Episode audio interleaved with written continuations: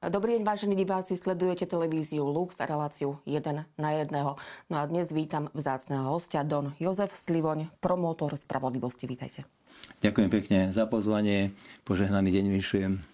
Ďakujeme pekne.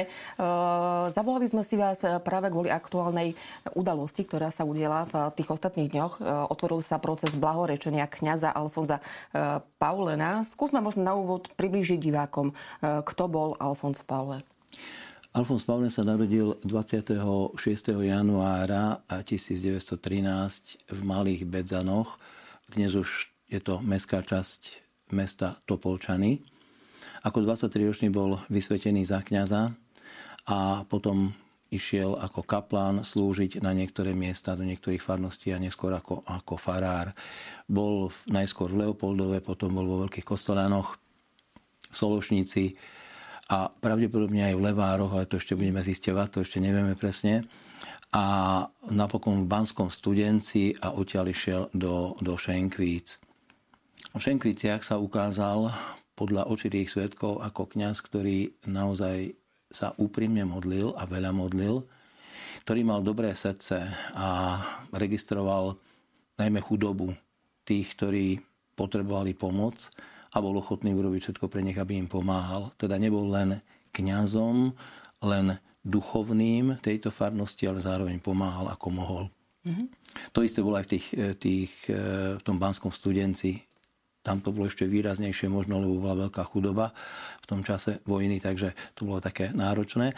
Ale naozaj sa ukázal ako, ako boží muž. Uh-huh. Prečo vlastne má byť blahorečený? Poďme sa teda dostať k tomu, prečo teda tento, alebo aký ten hlavný dôvod? Ja by som začal snáď slovami svätého otca pápeža Františka, že svetosť je najkrajšou tvárou cirkvi. A keď svetosť, tak určite blahoslavený a svätí sú najkrajšou tvárou cirkvi. A okrem toho cirkev potrebuje vzory a potrebuje orodovníkov.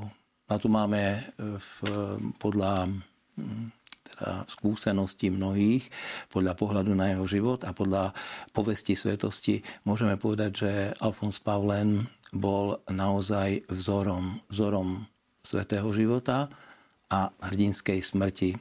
Predpokladáme mučenickej smrti. Zatiaľ predpokladáme. A takýto vzor potrebujeme a potrebujeme aj orodovníka, ktorý sa za nás bude prihovárať, aby sme vedeli aj mladým generáciám odovzdávať posolstvo viery a lásky a takého hrdinského napredovania na ceste svetosti. Mm. Takže v tomto by mohol byť. No a samozrejme, keď bude pozdvihnutý na oltár, tento kandidát oltára, boží služobník Alfonz Paulen, tak aj diecézni kňazi budú mať v ňom vzor hrdinského svätého kňaza. Uh-huh. Vy ste spomenuli mučenictvo, že to sa ešte vlastne nejakým spôsobom musí uh, dokázať uzavrieť, ale okay. Predsa len vieme o tom, že uh, trpel uh, počas komunizmu. Uh, v podstate aj zomrel, uh, tak povediac, uh, dosť uh, nepríjemným spôsobom. Skúsme možno povedať, v čom to mučenictvo, uh, alebo to, čo vlastne uh, vedie aj k procesu blahorečenia, uh, spočívalo. Ja by som najskôr poukázal na to, ako z určitého svedectva vieme, teda od určitého svedka vieme, ako práve v tom septembri, keď mal byť zaistený, prišli tí poslaní štátnou bezpečnosťou vo svojich kožených kabátoch, to sme poznali aj z iných procesov, a boli na fare a hľadali ho na fare. A on nebol práve na fare, lebo bol na návšteve, niečo riešil v nejakej rodine. A dievčatko, ktoré išlo popred faru, videlo týchto chlapcov, chlapov v čiernych kabátoch, tak utekalo do tej rodiny a povedalo: pán farár, nechoďte na faru, čakajú vás tam. A teraz si predstavme, že on vedel, že čo ho čaká. Už poznal tie procesy, ktoré boli, už vedel, že, že to je silné prenasledovanie. A on povedal s úsmevom na tvári a spokojom srdci, a to je znak skutočného mučenictva, povedal tomu dievčaťu: ale vedia, som nikomu nič zle neurobil. A takto pokojne išiel na faru. Tam ho zadržali, veľmi ho zbili, posadili do auta, zobrali a už potom sa s ním nikto nestretol. Uh-huh. Tak ho zobrali do, uväznili ho a potom bol súdny proces. No a nakoniec jeho život končil tak, že v Mírove, kde nebol liečený, liečený na urémiu a mal vysoké horúčky, veľké bolesti, tak ho prevážali do nemocnice do Brna. Tá cesta sa dá prejsť približne za hodinu aj dvadsať minút autom a oni ho prevážali niekoľko hodín. Niektorí tvrdia, že viac ako osem hodín. A tá, počas tohoto prevozu vlastne zomrel. Príkaz pre toho veliteľa sanitky bol taký, že dovtedy pôjdete s ním, kým nezomrie. Mm. Tá už priviezli ho už potom mŕtvého vlastne do pitevne v nemocnici. Uh-huh. Aký bol teda hlavný dôvod toho režimu vtedajšieho? Prečo bol uväznený? Čo bol ten hlavný dôvod? Lebo iste nemohlo to byť len tak. Jasné, hlavný dôvod bol ten, že práve Alfons Pavlén ako farár v Šenkviciach bol ochotný prijať Titusa Zemana.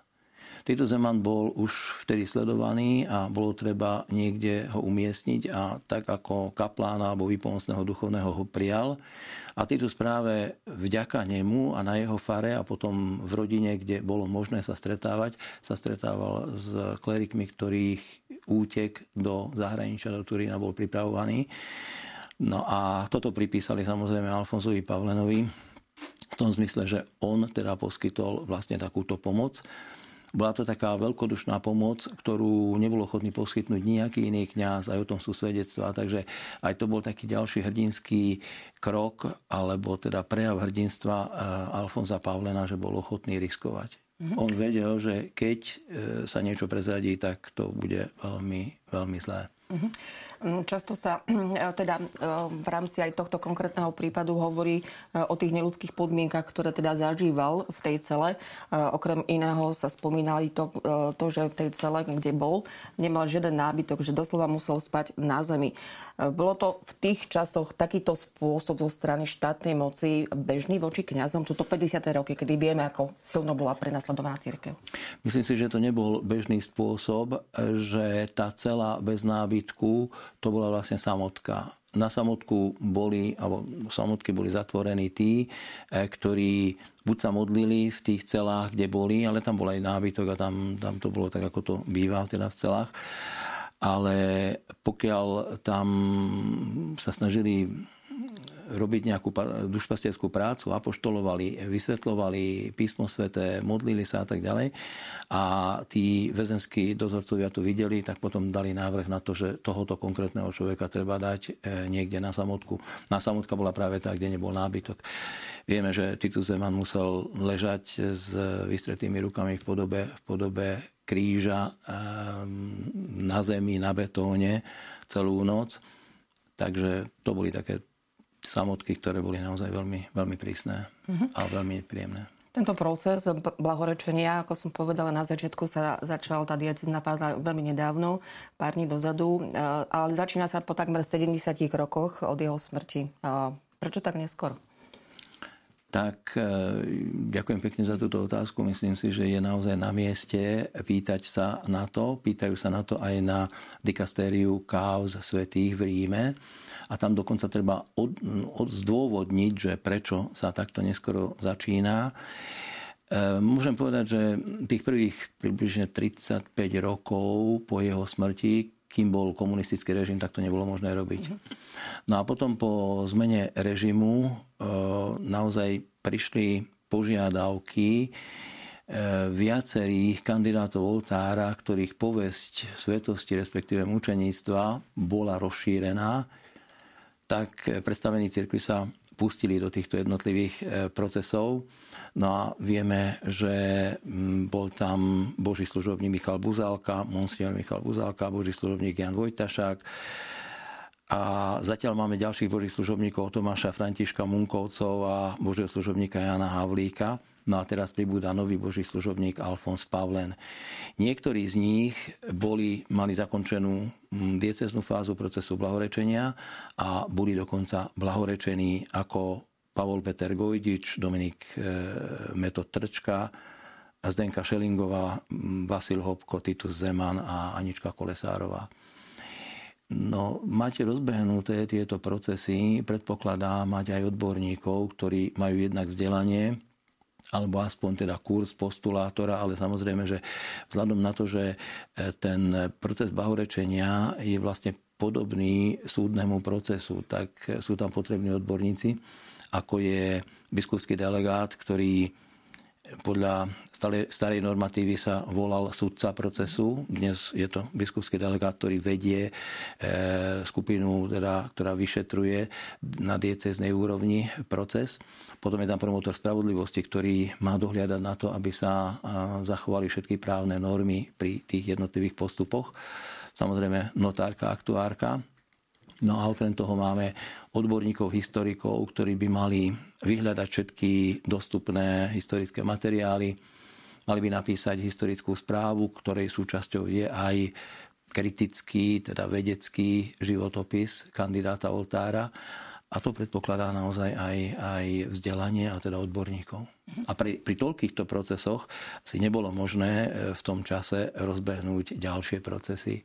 Ale ja verím, že teraz máme posily, takže je možné, že budú aj ďalšie procesy otvorené a budú pokračovať. Ako ste povedali, vy ste vlastne aktívnym účastníkom tohto procesu diecézneho ako promotor spravodlivosti.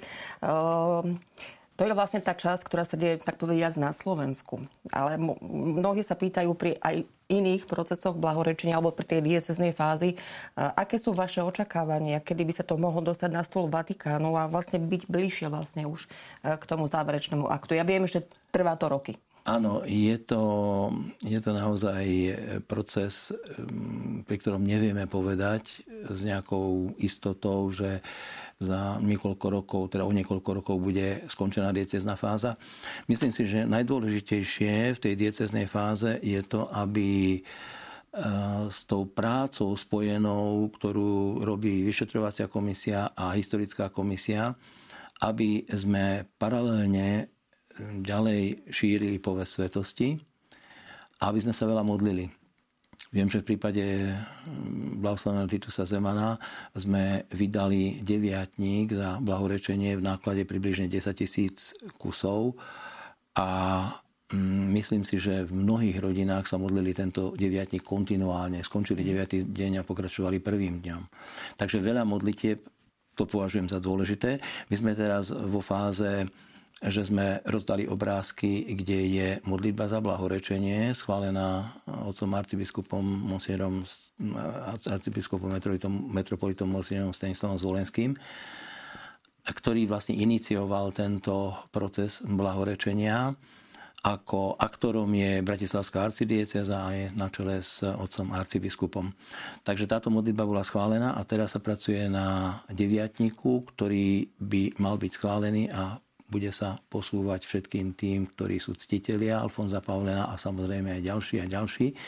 A keď sa budeme veľa modliť, vyprosíme tú milosť, aby obidve komisie pracovali presne, dobre, kvalitne a rýchlo. Skúsme ešte na záver, aký odkaz podľa vášho názoru by v dnešných časoch, ktoré vlastne žijeme, aký odkaz by dal veriacim Alfons Pavlen? Myslím si, že ten hlavný odkaz je prežívať naplno lásku k Pánu Bohu, dať Pána Boha na prvé miesto a potom prežívať lásku k blížnym, vidieť ich potreby, zabúdať na seba. Čiže môžem povedať, že milovať blížneho, ako zvyknem hovoriť, aspoň o toľko to viac ako seba samého. Ďakujem veľmi pekne za tieto vaše slova. Tak to bol dnešný host Don Jozef Slivoň, promotor spravodlivosti v prípade blahorečenia kňaza Alfonza Pavlena.